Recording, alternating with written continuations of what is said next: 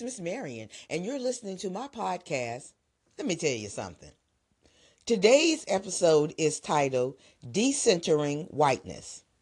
Now, as we all know, our ancestors were stripped of their culture, languages, and dignity when they were transplanted to this country.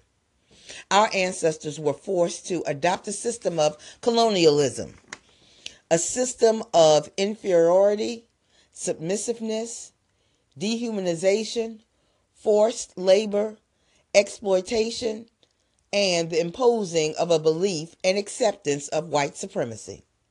The cause and effect of hundreds of years of this indoctrination has become par for the course.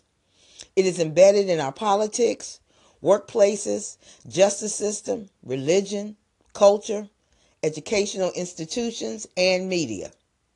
This leads to a constant need of deprogramming, or better yet, decolonization.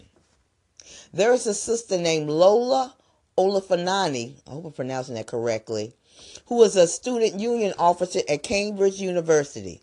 She's called for the decolonization of the English syllabus at Cambridge because it consists of only white male authors.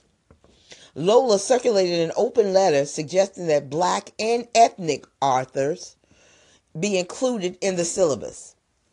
A British newspaper, The Telegraph, attacked Lola by putting her picture on the front page and printing lies stating that she demanded that white authors were to be replaced by black authors.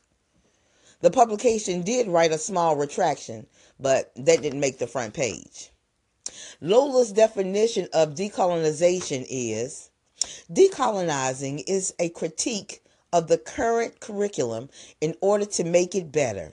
It is about expanding our notions of good literature so that it doesn't always elevate one voice, one experience, and one way of being in the world.